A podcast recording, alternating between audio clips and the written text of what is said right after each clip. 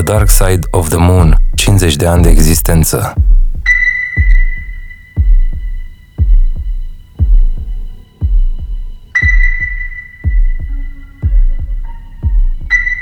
Why should I be frightened of dying? See no reason for it. You've got to go sometime. I aren't frightened of dying at all. Because when you gotta go, you gotta go. Mesajul social al albumului ar fi chestia care a marcat uh, cel mai tare, fiind pionier și la capitolul acesta, că vorbeau foarte despre zona asta de uh, mental health și anxietate. Și a atins exact, ca să zic așa, fabrica de inginer din punctul meu de vedere. Poate fi o ilustrare a vieții, poate fi de asemenea o reamintire pentru muzicieni și pentru ascultători că e foarte important să respiri. The Dark Side of the Moon, 50 de ani de existență. Una dintre calitățile uimitoare ale lui The Dark Side of the Moon este modul în care albumul schimbă instantaneu, fără probleme, stările de spirit.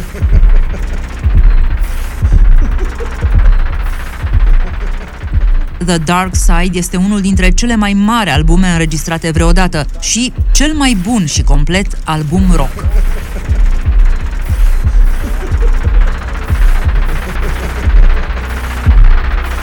De ce? Un răspuns simplu și rapid este pentru că toate melodiile nu și-au pierdut actualitatea, dar mai ales relevanța. Fiecare melodie de pe acest disc ne leagă de nebunia de zi cu zi pe care o trăim.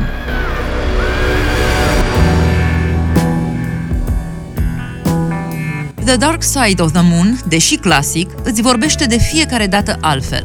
Este altă experiență, altă simțire. Niciun alt album nu este la fel de complet ca The Dark Side of the Moon, din punct de vedere muzical, liric, creativ și al producției muzicale. Este cea mai bună combinație muzicală pe care o poți asculta și pe care o poți experimenta. Cei patru au creat o formă de artă, Discul abordează teme grele ca lăcomia, conflictele, religia, mortalitatea și bolile mentale, dar toate sunt îngropate în teamă, în frică.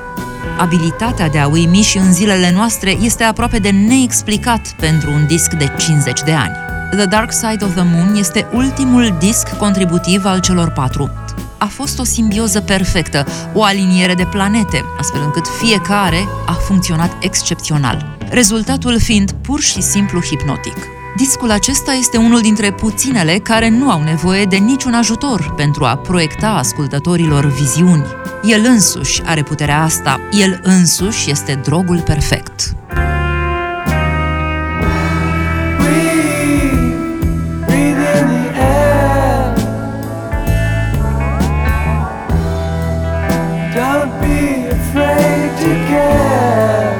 The Dark Side of the Moon a fost întotdeauna o expresie a empatiei politice, filozofice și umanitare. Discul abordează teme grele ca lăcomia, conflictele, religia, mortalitatea și bolile mentale, dar toate sunt îngropate în teamă, în frică. Why should I be frightened of dying? See no reason for it. You've got to go sometime. I aren't frightened of dying at all. În aceste cuvinte stă cheia acestui disc. Toată filozofia lui vine din gura portarului de la studiourile Abbey Road, Jerry O'Driscoll. Păi el a ales Waters să sintetizeze, ascuns cu vocea sub alte straturi muzicale, concluzia The Dark Side of the Moon. There is no dark side in the moon, really. Matter of fact, it's all dark. The only thing that makes it look light is the sun. Iar explicația acestor cuvinte este cât se poate de clară. Atunci când frica pune stăpânire pe tine și o face până la nebunie, nu mai există nuanțe.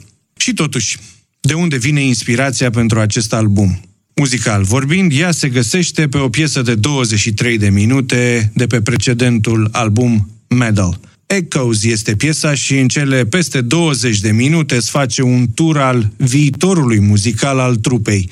Gilmore spune asta într-un interviu din 2003. Medal was the moment where we did sort of find where we were going. Echoes in particular was a good step forward for us. Echoes se deschide cu același tip de senzație ca și The Dark Side of the Moon, un sunet repetitiv la distanțe mai mari, ca bătăile de pe inimă de pe Dark Side.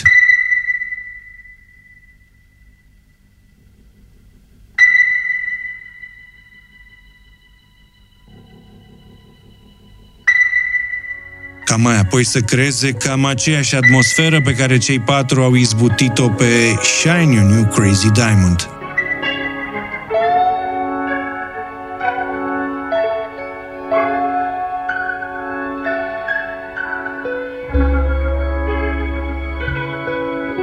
The Dark Side of the Moon este un disc de referință în toate privințele, inclusiv din punctul de vedere imagistic, datorită prismei lui Storm Torgerson,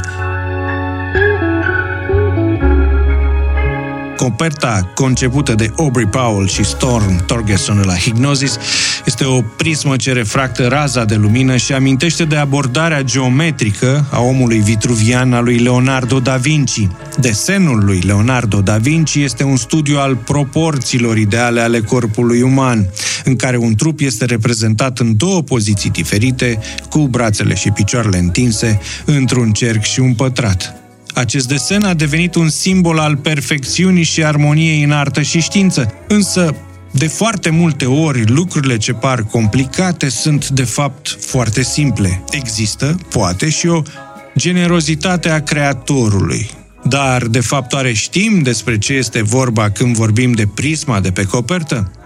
Șerban Alexandrescu, director de creație Advertising, e de părere că nu și că, de fapt, coperta este deschisă către orice interpretare. Toți cei din Pink Floyd au tăcut mâlc zeci de ani, deci decenii întregi și bine au făcut ca să nu, cum se cheamă, ca să ne lase pe noi să ne echipuim tot ce vrem noi să ne echipuim vis-a-vis de chestia asta. Nu pot ei să spună sau să dea asta nici ei, nici Storm Thornton, care a desenat coperta, nu puteau ei să se închipuie nimic mai bine decât putem noi să ne închipuim în capul nostru. În fond, exact asta e atât de minunat la coperta asta. E, e atât de deschisă pentru interpretări și poți să poți să-ți vergi tu acolo ce, ce vrei tu să-ți vergi. Poți să însemne ce vrei tu să însemne. Asta e foarte comun tuturor deci lucrurilor destul de celebre și mari și faimoase. Lasă loc și pentru tine în chestia respectivă.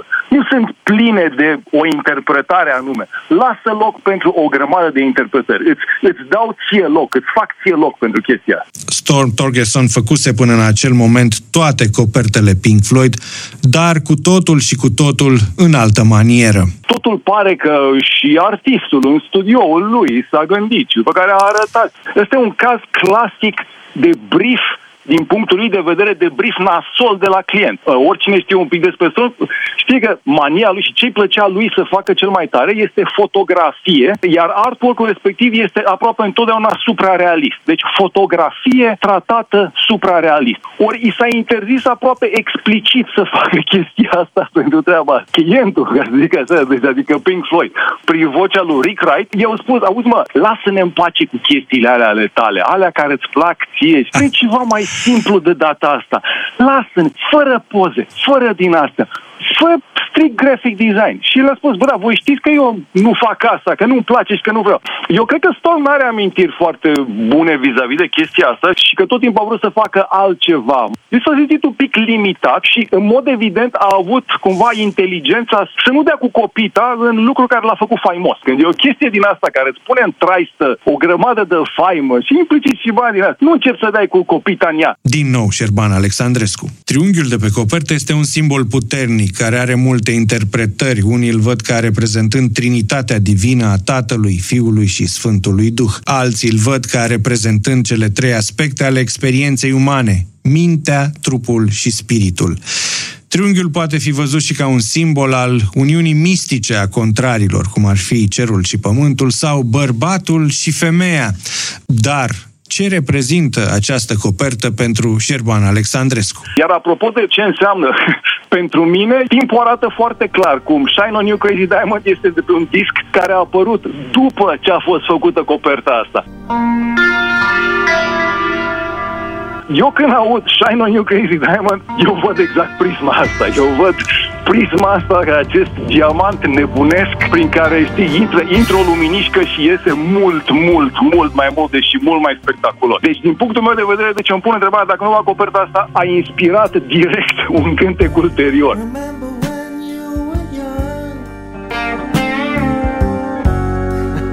shone like the sun. Shine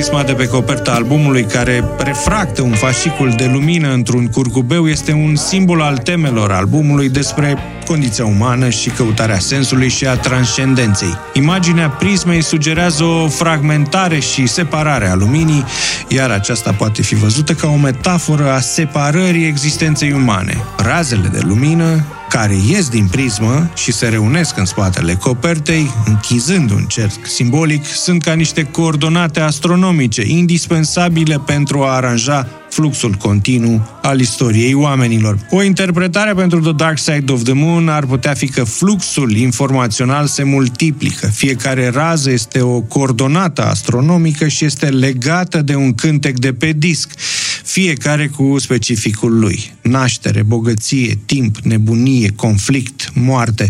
Totul este legat într-un perpetuum ciclic unde începutul este o bătaie de inimă, iar finalul la fel exact ca piesele care închid și deschid albumul.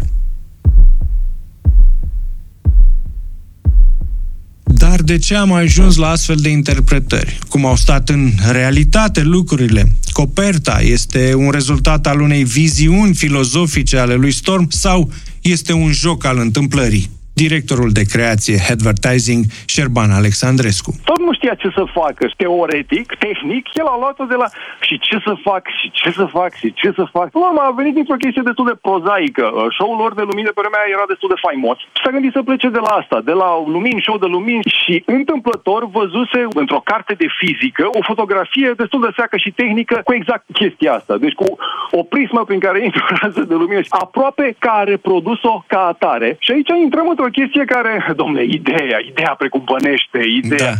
Ideea a fost, a săltat o fotografie deci dintr-o parte. Dar meșteșugul este totul. Cum spunea și el, uh, toată coperta asta e, e făcută de faptul că am pus atât de mult negru. E atât de mult negru, știi? Negru face coperta asta în epocă. Cât de mare să fie asta, cât de mică, unde pusă, cât, cât să se, cum se cheamă, cât să fie razele refractate și așa mai departe. Aici sunt în niște detalii strict de graphic design care fac ca chestia asta să funcționeze. Dacă încerci să ți-l închipui pus mai mare și mai jos sau mai sau pe altă culoare, mai dramatică, ca background sau așa, nimic nu mai funcționează atunci. Deci a, aceste alegeri mărunte care țin strict de meșteșug, nu de vreo idee grandioasă, exact asta fac ca treaba asta să funcționeze atât de bine. Așa că prezența omului vitruvian vi se mai pare una reală? Poate că Storm asta a și vrut, să creeze controversa și poate a pornit de la faptul că cei de la Pink Floyd i-au impus o temă minimalistă.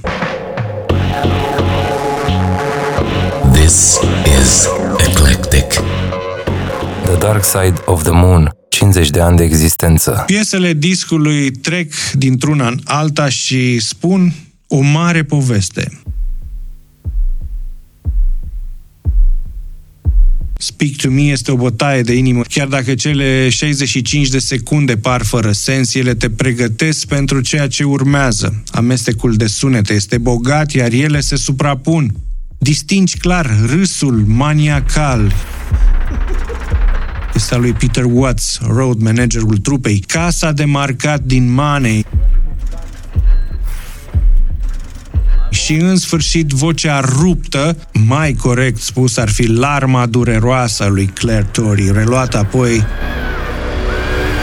pe The Great Gig in the Sky. Bătăile inimii fac aluzie în cel mai clar mod la condiția umană. Ele sunt ca un metronom, dau un ritm și stabilesc starea de spirit pentru muzică. Ele induc de la primele secunde emoția ce va inunda discul. În mijlocul acestui vârtej sonor, ele sunt o speranță. Andreea Talmazan, psihoterapeut, crede că, dincolo de speranță, bătăile inimii pot fi o ilustrare a vieții, o reamintire a faptului că, pentru ca inima să bată, trebuie să respiri, iar bătăile inimii pot însemna și o întoarcere în timp, poate fi o ilustrare a vieții, poate fi de asemenea o reamintire pentru muzicieni și pentru ascultători că e foarte important să respiri. Ca să poți să trăiești este esențial să respiri Și o dovadă că respiri și că ești în viață sunt bătăile inimii, care bătăile inimii sunt inauzibile în viața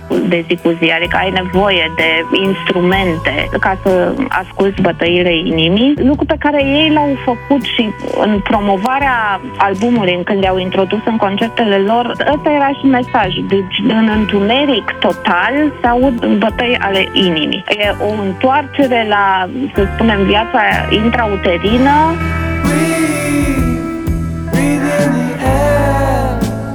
Breed continuă instrumentalul de la prima piesă și te ghidează lent, pe o percuție fină, un bas foarte melodic și pregnant, alături de clape de acompaniament ce merg cap la cap cu chitara ce revarsă un ecou până la vocea tragică a lui Gilmore, care te bagă de la al treilea vers în primul paradox. Leave, don't leave me. Leave, but don't leave me. Pare o piesă neterminată și așa și este. Ultima strofă o întâlnim la finalul lui Time. Dar, dincolo de acestea, putem pune piesa în mai multe contexte. Primul ar fi cel în care considerăm că The Dark Side of the Moon este însăși viața. Începe cu o bătaie a inimii și se termină pe eclips, tot cu o bătaie. Deci, naștere și moarte la cele două capete ale discului. După prima bătaie de inimă vine și primul respirat. Deci, cumva, Breathe este al doilea pas în viață. O altă interpretare, mai simplă, este că piesa reprezintă un dialog între un matur și un copil căruia îi se spune să respire, dar și că lucrurile mai puțin bune vor sosi la un moment dat. Take that home,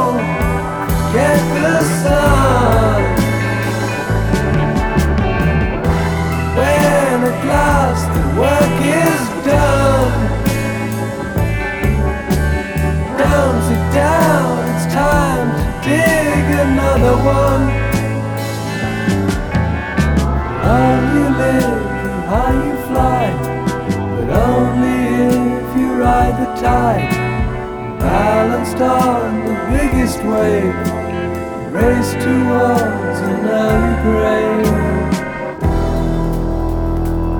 The Dark Side of the Moon 50 de ani de existență On the Run este o piesă instrumentală de sinteză. Succesiunea sunetelor, stratificarea lor imprimă un ritm alert. Îți sugerează cumva disperarea și chiar așa este. Punctul culminant este spre final când sunetele sugerează prăbușirea unui avion. Înainte de înregistrarea definitivă, piesa a fost cunoscută sub numele de Travel Sequence. O semnificație este presiunea călătoriilor, alta ar putea fi teama de moarte sugerată de ritmul techno, chiar așa, în 1973, dat de sintetizator.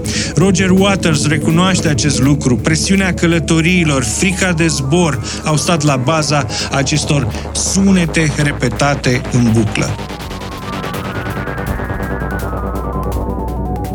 It's about travel and about fear of death through flying, really, uh, which I suffered from quite a lot early on in our career. I think most people who fly as much as we did Această piesă instrumentală a fost interpretată aproape exclusiv pe un sintetizator EMS. Bogdan Moroșanu, inginer de sunet, crede că On The Run a fost una dintre cele mai dificile piese de realizat. Ce că On The Run este, după părerea mea, sau a fost la momentul ăla foarte greu de înregistrat, pentru că, din nou, veneau pe lângă consola nouă și partea asta de inginerie, sintetizatoarele stau ca niște nave spațiale cu oricâte butoane, iar piesa aia are o pleiadă de sunete care se suprapun și dau senzația aia de goană și de fugă și mi închipui că a fost destul de greu să le sincronizeze pe toate și să aibă vibe-ul care trebuie.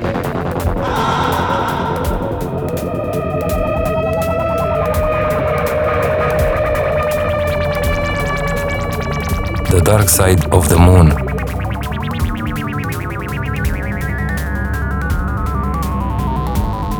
De ani de existență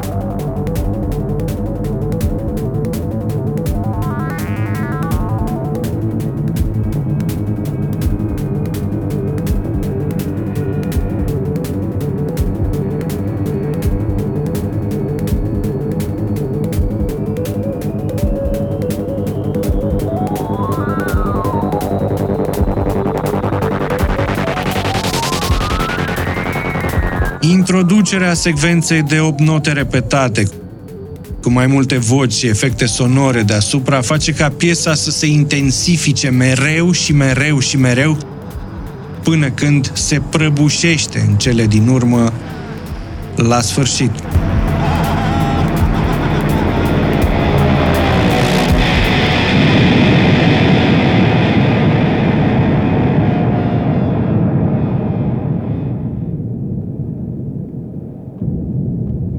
Acest lucru duce la lunga introducere pentru Time, începând cu un cor de ceasuri. Acestea au fost înregistrate, unul câte unul, de Alan Parsons în diferite magazine de antichități din Londra și apoi sincronizate împreună.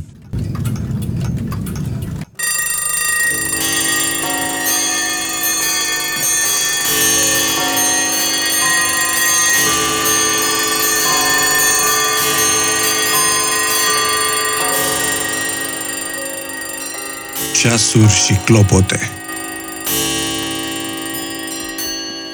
Clopote și ceasuri.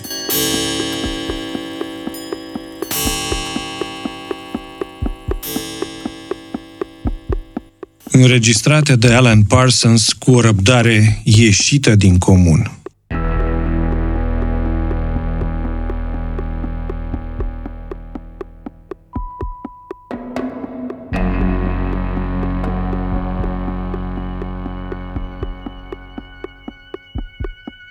Apoi,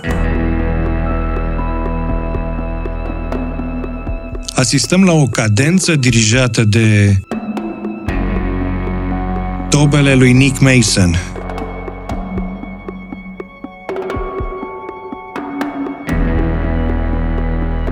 Nick se află la comandă și ghidează senzațiile.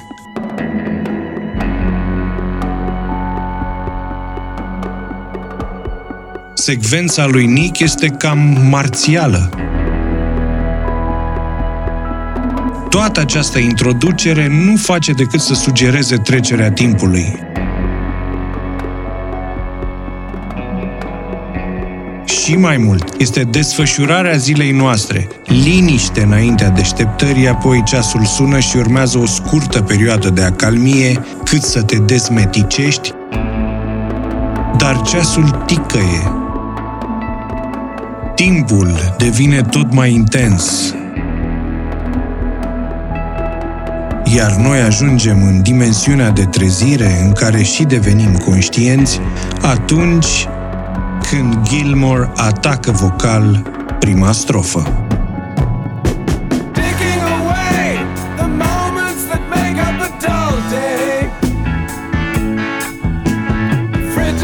Brutalitatea vocii lui Gilmore vis-a-vis de introul muzical ne duce cu gândul la nebunie. Andreea Talmazan Cumva ar putea să arate și, cum spui tu, nebunia sau să ilustreze haosul care se află în mintea noastră, pentru că noi avem uh, două raportări la timp. Timpul real, cel măsurabil cu ceasurile, dar și timpul subiectiv care trăiește în interiorul nostru și care ne ține conectați la experiențele trecute, la iubirile trecute, la pierderile trecute, precum și la așteptările pe care le avem de la viitor și care se suprapun, nu sunt într-o ordine cronologică. Ele retrezesc sau, re, sau reapar în momentul în care se trezește o emoție. Da, asta poate să ducă la un monstru interior. Dar să lăsăm nebunia și să ne gândim și la viață. Asociem timpul cu viața și dacă da, în ce mod o facem? Jurnalistul Ovidiu Vanghele crede că o piesă precum Time poate genera în masă anumite stări și trăiri. Eu am văzut prima oară Dark of the Moon cu Waters în 2007 la Budapesta. Da, am început să pornim la Time și m-am oprit când s-a a prins lumina și mă gândeam, bă, uite, om în toată firea plâng aici și când s-au aprins luminile, jumătate din aia de pe lângă mine plângeau și ei, știi? E, e o experiență foarte personală. Asta e albumul ăsta, e foarte personal. Și nu, nu cred că mai e vreunul, nu știu eu, vreunul care să fie atât de personal. Albumul ăsta e despre fiecare om care îl ascultă. Aceasta este ultima piesă unde cei patru membri sunt creditați toți la compoziție și este poate cel mai bun efort de grup al trupei. Partitura vocală este împărțită între Gilmour și Wright. Partea aspră îi revine lui Gilmour. Wright vine și netezește tensiunea. După prima strofă, David izbucnește în ton cu soloul pe care tocmai îl terminase, iar Richard așterne calmul, ajutat și de vocea feminină atât de caldă din backing vocals.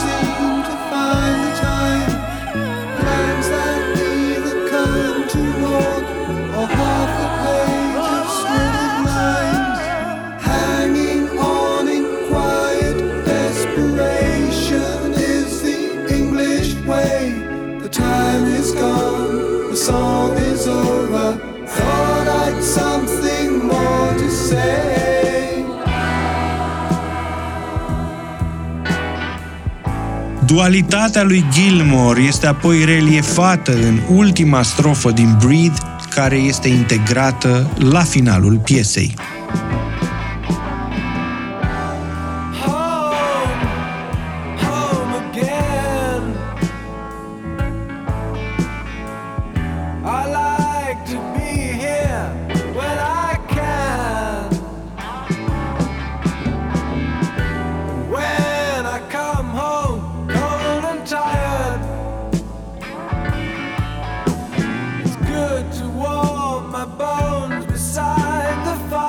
Este greu de închipuit ca în epoca modernă să existe un album ce încapsulează în el o lume întreagă. Din nou, Ovidiu Vanghele.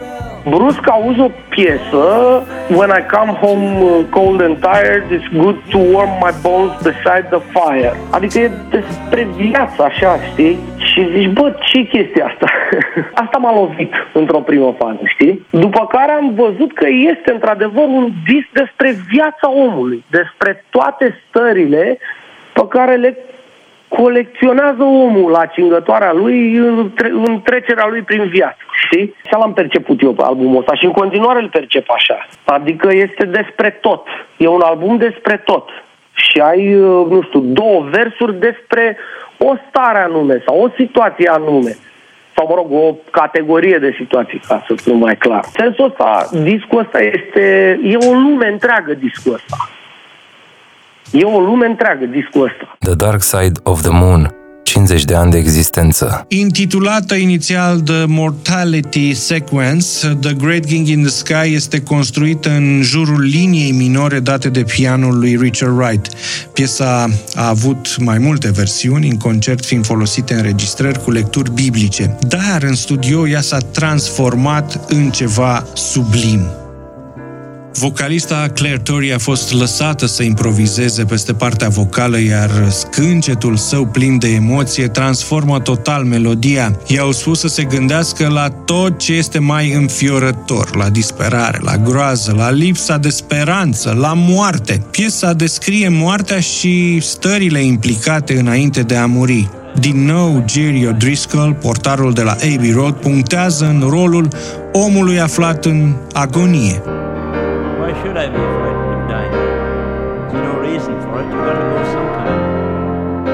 Apoi intră în scenă Tori și dezvoltă una dintre cele mai sinistre și totodată impresionante partituri vocale. Cumva reușește doar vocal să sugereze zbaterea omului înaintea morții și să redea stări atât de încărcate emoțional. Șocul, negarea, furia, negocierea, vinovăția, depresia, acceptarea se înșiruie una după cealaltă. Nu ni se pare frumos, dar este sinistru ce se întâmplă acolo. Glasul ei nu este altceva decât o cutie a Pandorei. Claire a ieșit destul de bulversată din studio, încărcată într-un fel ciudat și nici nu miră acest lucru.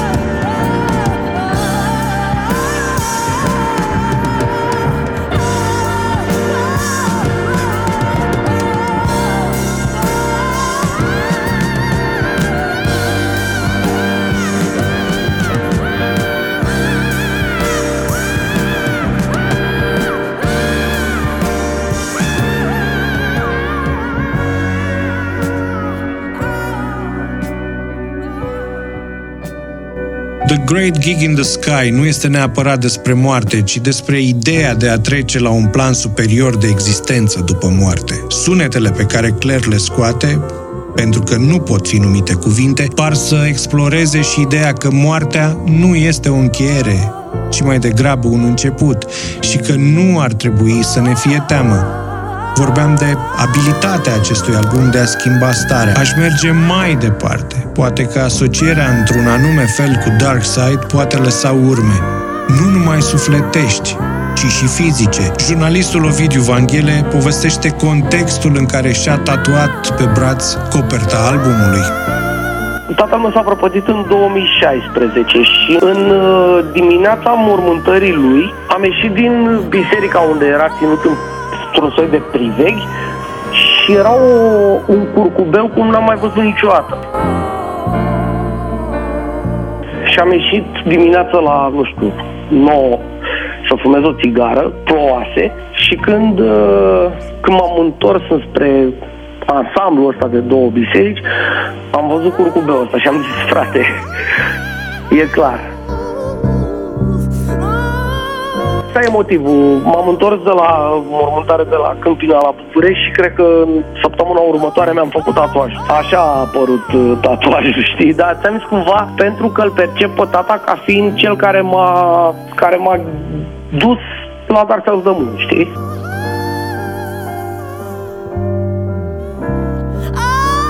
Momentul ăla a fost așa, zis, bă, da,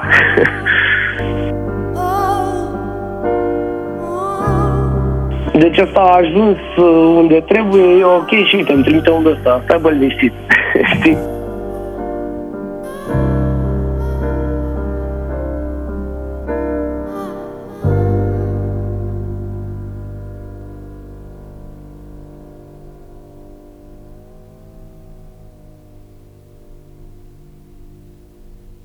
The Dark Side of the Moon, 50 de ani de existență.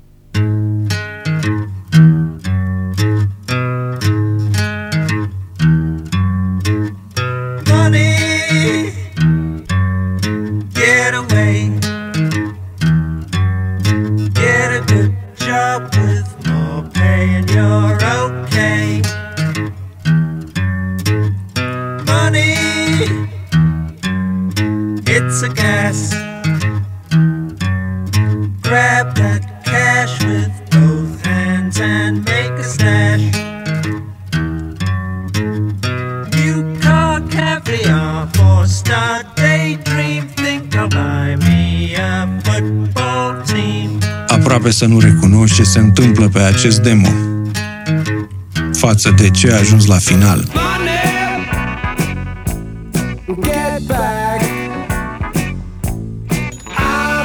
Inginerul de sunet Bogdan Moroșanu ne explică cum s-a realizat bucla de pe începutul piesei Money. Mm, închipui că și chestie care este simplă în zilele noastre și anume să pună în buclă 3, 4, 5 sunete care să meargă continuu și anume începutul de la Mani cu casa de marcat și cu toate sunetele care sunt acolo, care sunt sigur că a durat foarte mult uh, până să le facă. Că odată a trebuit să înregistreze sunetele efectiv, separate, după aia să fie date play individual fiecărui sunet și reînregistrat și după aia reînregistrat aceeași buclă de N ori până să iasă o buclă de cât are piesa. Money este una dintre cele mai recunoscibile piese Pink Floyd și singura de pe disc uh, care a pătruns în Billboard Hot 100.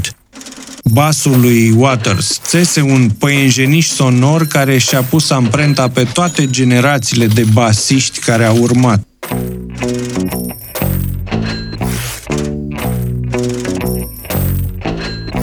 Combinația cu chitara lui Gilmore și cu saxul lui Dick Parry este impresionantă. Într-o discuție cu regretatul Florian Pitiș, acesta spunea că basul lui Waters din această piesă arată câte cărți a citit. Modul în care apasă coarda, felul în care o face să vibreze, ține de o cultură a interpretării.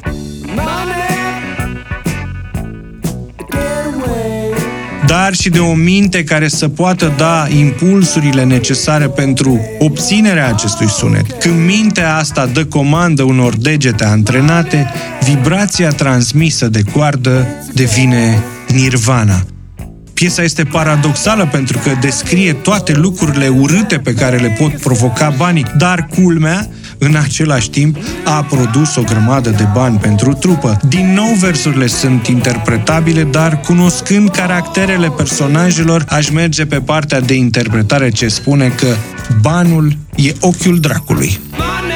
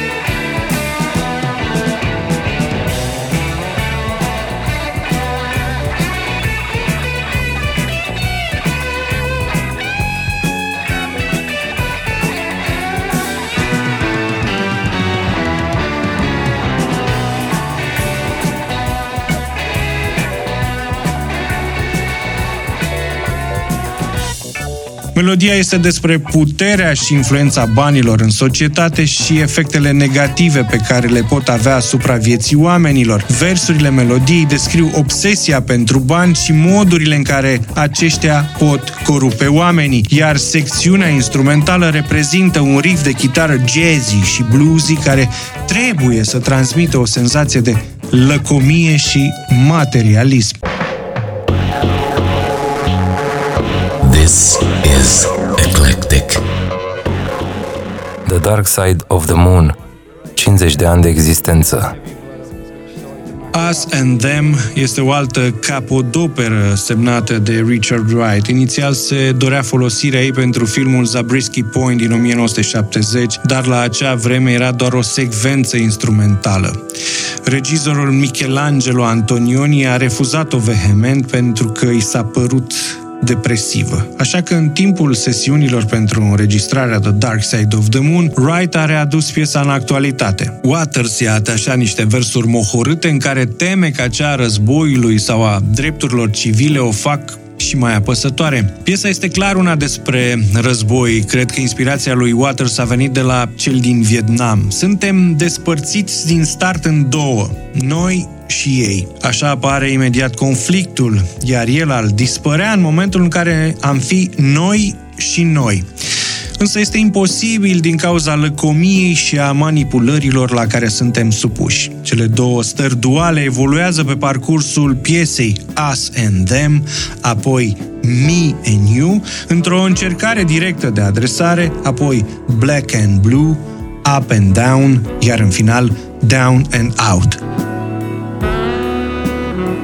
Succesiunea de piese generează în permanență un flux informațional. Lui Waters nu i-a scăpat niciun detaliu. Albumul ăsta, dacă ai, uh, nu știu, ai o zi bună, îți spune ceva. Dacă ai o zi din contră proastă, îți spune cu totul și totul altceva. Sau dacă ești, uh, nu știu, îngrijorat, îți spune altceva.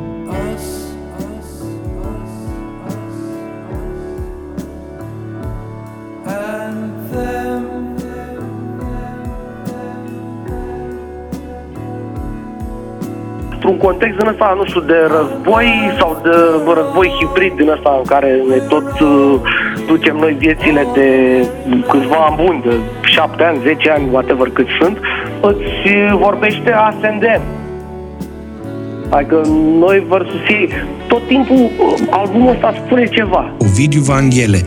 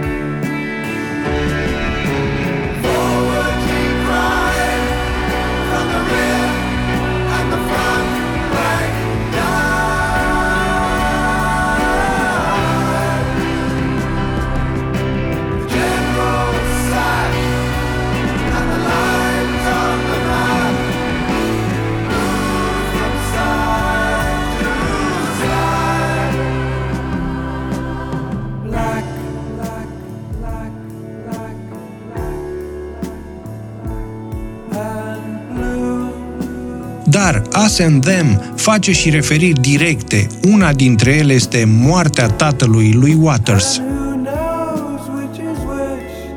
Iar această agățare de trecut are o explicație. Da, se întâmplă deseori la adulții care au fost copii și care au crescut uh, fără o figură, să spunem, paternă. Să rămână în mintea sa inconștientă cu imaginea tatălui pe care nu l-au avut și la care se raportează o viață întreagă. În uh, viața de zi cu zi poate să fie un adult funcțional, creativ, genial, dar resursele creative și le poate lua din această, din această suferință pe care au trăit-o. Andreea Talmazan, psihoterapeut.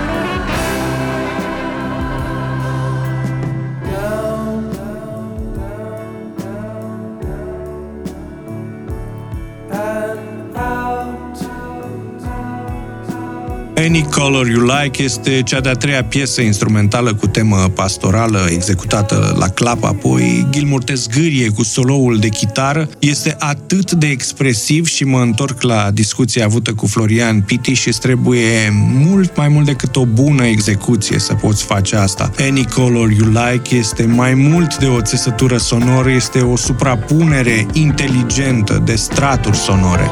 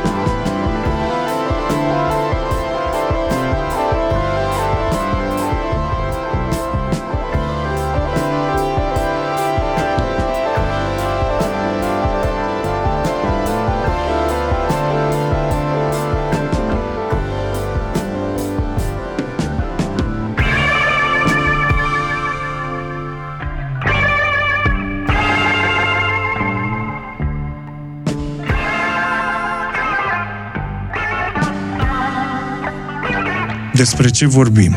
De fapt, în cea mai pură formă, The Dark Side of the Moon este un album despre frică.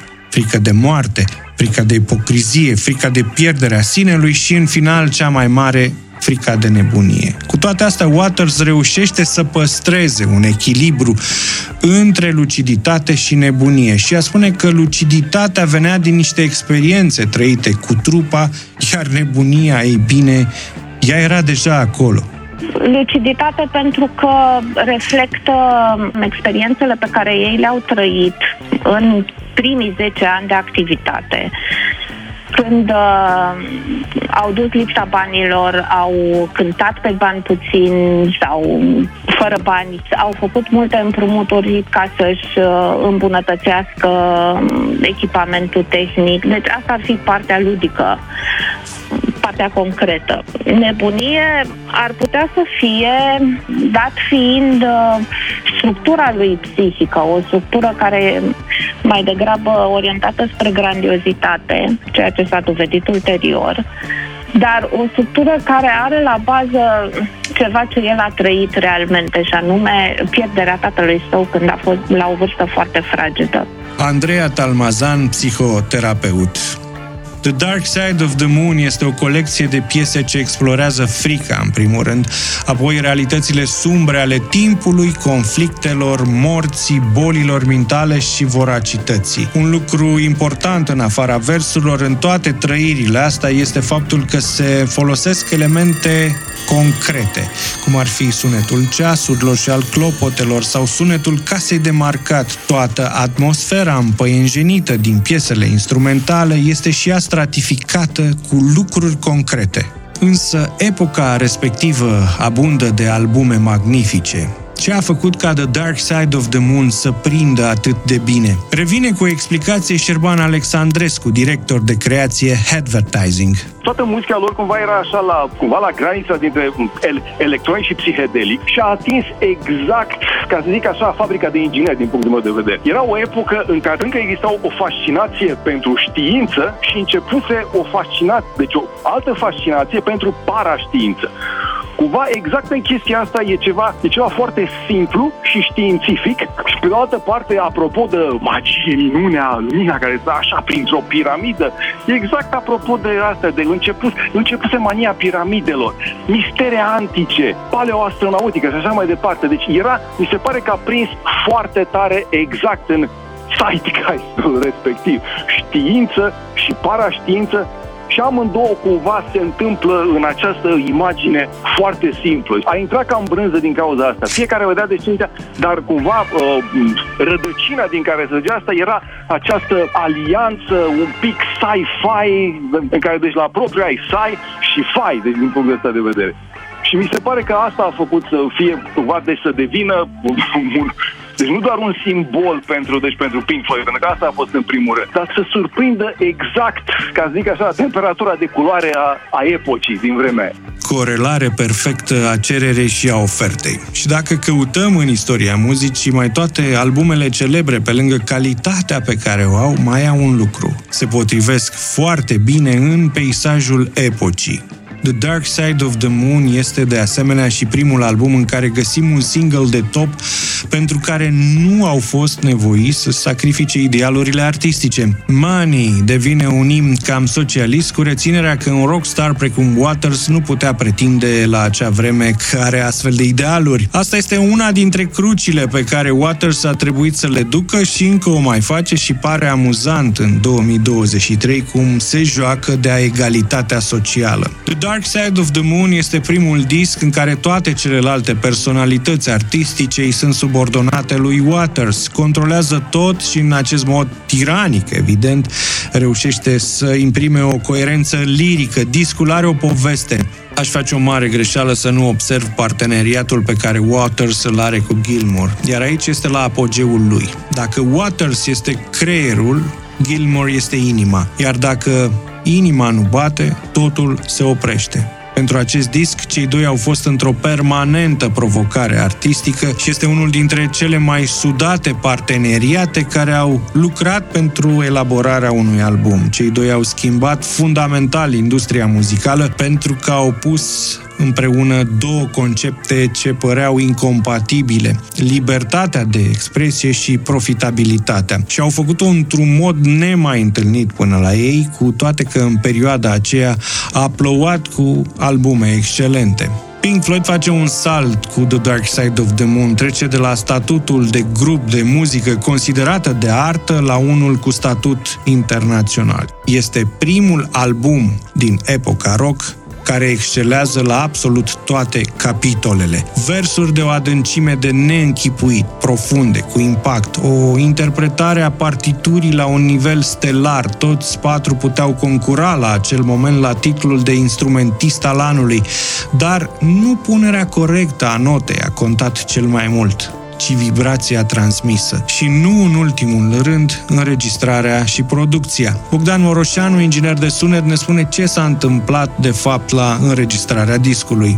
Toată producția a fost uh, complicată pentru că au beneficiat de o consolă nouă, iar uh, lucrurile pe vremea aia stăteau mult mai complicat. Adică aveau uh, un timp să se acomodeze, dar nu erau lucrurile atât de bine documentate precum sunt uh, azi. Iar uh, această consolă nouă a venit și cu un format nou, că formatul stereo pe vremea aia era o chestie iarăși nouă, care iarăși a fost uh, foarte de impactul ăsta de a avea două canale, s-a folosit foarte mult uh, în uh, producție. Dacă ne uităm doar la acel uh, loop de la Money în care efectele sunt panoramate stânga-dreapta, era o chestie cu care ei nu erau obișnuiți. Consola avea mai multe canale decât uh, se putea înregistra în trecut și asta generează un workflow nou care sunt sigur că a fost uh, dificil.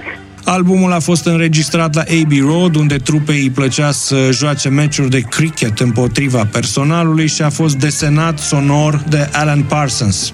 El este inginerul de sunet al albumului și merită multe din laude. O minte strălucitoare, Parsons a folosit un mixer cu 16 canale numit EMI GT12 în locul sistemului tradițional de înregistrare pe 4 sau 8 piste. Ce înseamnă asta?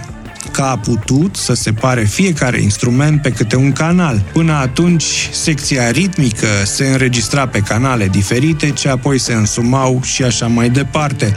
Alan Parsons, ajutat de tehnică, a făcut o mică magie care probabil ar fi fost inutilă dacă piesele nu ar fi avut acea substanță. Maturitatea lirică a lui Waters este impresionantă în acest album. Gilmore recunoaște că este unul dintre punctele forte ale discului. The big move forward on Dark Side of the Moon was Roger's coming of age lyrically and having the, um, the ideas and the intelligence to uh, take a subject and examine it in all its parts, in all those different songs. Waters a preluat total controlul asupra acestui aspect și reușește să se exprime cu o claritate care lipsea în albumele anterioare. El amestecă poezia cu filozofia în proporții corecte pentru a produce cele mai bune, dar inevitabil interpretabile versuri din istoria trupei. Waters a recunoscut mai târziu că versurile au fost ghidate de emoție și numai de emoție, chiar dacă anumite teme au fost purtate în minte destul timp. Andreea Talmazan, psihoterapeut, spune că tensiunile interne și externe la care membrii trupei au fost supuși, dar în special cele asupra lui Waters, pot declanșa nebunie. Putem să privim The Dark Side of the Moon ca pe o sublimare a tuturor uh, presiunilor interne și externe care uh, au avut loc sau care s-au pus asupra grupului și a membrilor grupului luați individual sau la comun. Acum, trebuie să stabilim și ce înțelegem prin nebunie. O pierdere a mm, conștiinței, o pierdere a controlului uh, asupra propriilor gânduri, emoții. The Dark Side of the Moon mai face ceva. Pune capăt unei ere psihedelice pentru a deschide cu totul una nouă, în care electronica și flamboiantul vor domina stilul până la sfârșitul anilor 70. Membrii Pink Floyd s-au plâns multă vreme de dualitatea sentimentelor pe care le au față de succesul The Dark Side of the Moon și probabil cel mai afectat de această mașină de făcut bani este Roger Waters și poți înțelege asta, toată reprimarea din copilărie este, iată, în urechile a cât mai multor oameni. Glasul îi este în sfârșit auzit, dar tot ce se întâmplă este contrar părerilor sale. Este același paradox ca în contextul de la București, când pe ecran mașinile de tocat bani înghițeau firme multinaționale, iar în spatele ecranului pe fundal o reclamă mare la Samsung trona pe Biblioteca Națională un concert la care eu am participat, dar din păcate nu am avut ocazia să văd live Pink Floyd. Dar iată că sunt persoane din România care au făcut-o fost jurnalist, fost ambasador al României la Paris, actual secretar de stat în Ministerul Afacerilor Externe, Luca Niculescu a avut șansa să fie prezent la un concert Pink Floyd. Se întâmpla în 1994, era turneul Pulse, în care cântau integral The Dark Side of the Moon. Discul avea doar 21 de ani. Luca îmi povestea după concert că erau momente în care nu știa de unde vine sunetul. Era în înconjurat de un zid sonor care, în combinație cu ploaia torențială, a creat un moment unic. Ca întotdeauna lucrurile, evenimentele, sentimentele trebuie puse în context. Odată suntem în 1994, se întâmplase să fiu în acea vară la Paris, la bunica mea, am aflat de concert. Țin minte că am uh, economisit ceva, că erau destul de scumpe uh, biletele, apoi am mers cu niște prieteni, am luat trenulețul, îmi amintesc încă destul de bine. Am luat trenulețul până la Chantilly, pe hipodromul de acolo a fost uh, concertul, iar Pink Floyd este poate cea mai mare trupă din, din lume și să îi uh, vezi, să auzi cum începe concertul, să recunoști primele acorduri de la Shine on Your Crazy Diamond, vezi acel extraordinar spectacol de sunet și lumină, să plouă torențial chiar la un moment dat, dar să nu te ascunzi de ploaie pentru că tu vrei să stai acolo să, să, să vezi și a fost un concert uh, extraordinar, adică zile și zile întregi m-am gândit la asta. Fostul ambasador al României la Paris, actual secretar de stat în Ministerul Afacerilor Externe, Luca Niculescu. This is Eclectic. The Dark Side of the Moon 50 de ani de existență. Brain Damage este concluzia acestui disc. Este o piesă a cărei țintă ar putea fi Sid Barrett. Spun ar putea pentru că este o piesă despre nebunie. Michele Mari, un jurnalist și scriitor italian, a lansat o carte ce se numește Pink Floyd în roșu. Este un gen de amestec de ficțiune și realitate, exact ca în The Dark Side of the Moon. Nu știi când este realitatea și nu știi când este ficțiunea. Iar uh, aici uh, Richard Wright, care este numit și omul uh, pisică, vorbește prin scriitura lui Michele Mari despre nebunia lui Sid. Sid a nebunit, pentru că era mereu cu un pas înainte și a nu fi niciodată în sintonie cu ceilalți face din tine un naufragiat pe o stâncă sau un astronaut pierdut în spațiu. Orice făcea sau gândea era mereu în avangardă, mereu. La un moment dat s-a trezit atât de departe că în jurul lui nu mai era nimic și în acel gol a căzut cu repeziciune. Dar nu orice are legătură cu nebunia în muzica Pink Floyd este legat de Sid. Sigur că este ușor să o facem. Este atât de la îndemână. Este o piesă pe care Waters a purtat-o în minte încă din timpul înregistrării Medal și care a avut ca titlul inițial Lunatic. Repetitivitatea chitarei este menită să crească tensiunea până la începerea versurilor, apoi însoțește în același ritm vocea lui Waters. Brain Damage este concluzia acestui disc, pentru că marile teme prezentate de Waters, banii, războiul, timpul, toate pot provoca nebunie. Și atunci Brain Damage poate fi un răspuns la o întrebare nerostită. Viața ta banală te poate duce la nebunie? Toate vocile alea pe care abia le auzim pe piesă reacționează la întrebarea lui Waters. Viața ta de tot rahatul te poate duce la nebunie? Ce este foarte interesantă este transformarea povestitorului. El este copleșit și devenit nebun după normele societății. The lunatic ajunge să intre în minte, iar răspunsul lui este doar un râs isteric. The lunatic is in my head. Andreea Talmazan crede că și societatea este cea care pune presiune și că este o insinuare a acesteia în mintea noastră.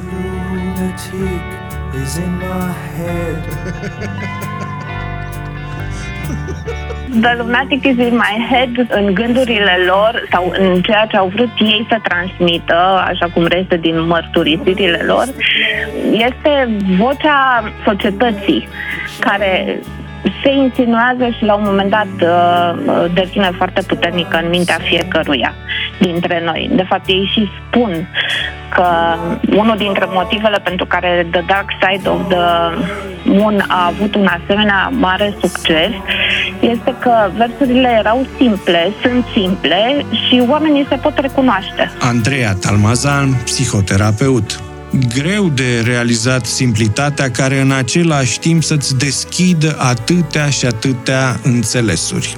Melodia este despre boală mentală și efectele pe care le poate avea asupra vieții unei persoane. Versurile melodiei descriu o persoană care se luptă cu sănătatea mentală și simptomele și experiențele diverse pe care le poate avea, cum ar fi halucinațiile, depresia și sentimentele de izolare. Muzical, melodia este o combinație de chitară, pian și armonii vocale creând o senzație de confuzie și dezorientare, care este o reflectare a versurilor.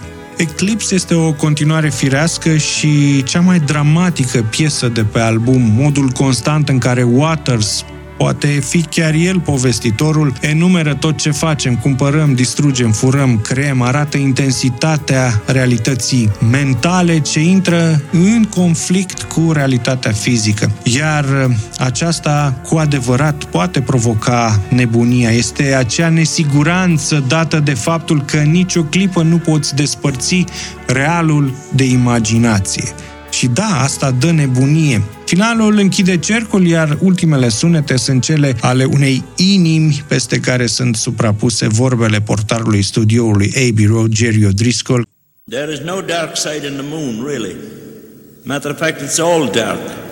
The only thing that makes it look light is the sun.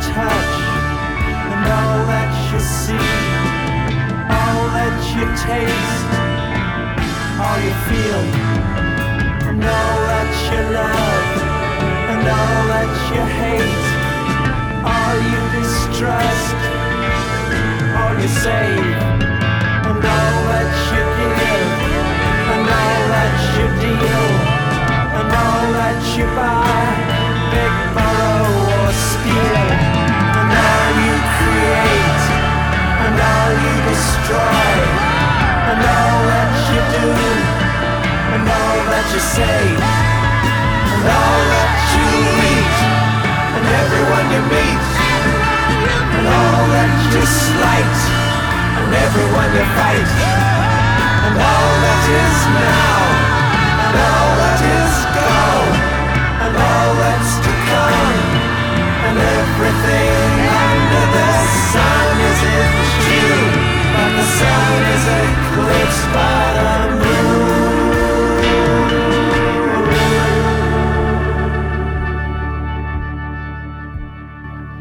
Pink Floyd a dominat trecerea dintre decenii cu un alt album esențial și chiar după plecarea lui Waters a reușit să mențină interesul, dar niciodată nu a mai ajuns la un moment de genul The Dark Side of the Moon, când toate s-au aliniat pentru a crea o capodoperă pe ritmul unei inimi umane într-o călătorie năucitoare de 43 de minute.